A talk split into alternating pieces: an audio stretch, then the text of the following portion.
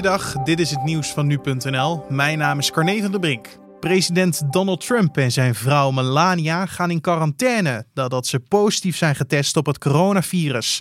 Eerder op de dag liet Trumps adviseur Hope Hicks weten positief zijn getest op het coronavirus, waarna Trump en Melania zich ook hebben laten testen. In een interview met Fox News zegt Trump dat hij en zijn vrouw allebei nauw contact met Hicks hebben gehad. Zo ging zijn adviseur dinsdagavond mee naar het debat tussen Trump en Joe Biden. Verpleeghuizen en de ouderenzorg in Nederland zijn klaar voor de tweede golf van het coronavirus, al dus zorgbestuurders. Zo is er geen schaarste meer rond de beschermingsmiddelen, wat wel het geval was in maart en april. Daarnaast zijn medewerkers beter voorbereid op wat er kan komen. Lokale maatregelen moeten er tevens voor zorgen dat een nieuwe nationale sluiting van verpleeghuizen uitblijft.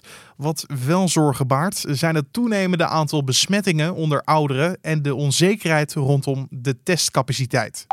De Europese leiders zijn het na urenlang onderhandelen eens geworden over sancties tegen Belarus vanwege verkiezingsfraude. De sancties worden gericht op 40 ambtenaren uit Belarus. Ze mogen niet meer naar de EU reizen en hun banktegoeden worden bevroren.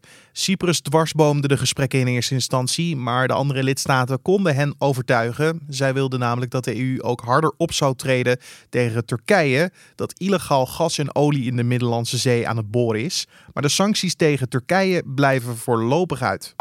KLM heeft donderdagavond een akkoord gesloten met vliegersvakbond VNV over arbeidsvoorwaarden voor piloten. Dat was nodig voor het reorganisatieplan dat de luchtvaartmaatschappij donderdag moest indienen bij het ministerie van Financiën om staatssteun te krijgen. En alle vakbonden steunen nu de plannen. KLM heeft ervoor gekozen om de sterkste schouders de zwaarste lasten te laten dragen.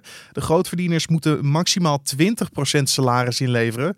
Van lagere salarissen wordt minder loon afgesnoept en wie minder dan anderhalf keer modaal verdient, wordt zoveel mogelijk ontzien.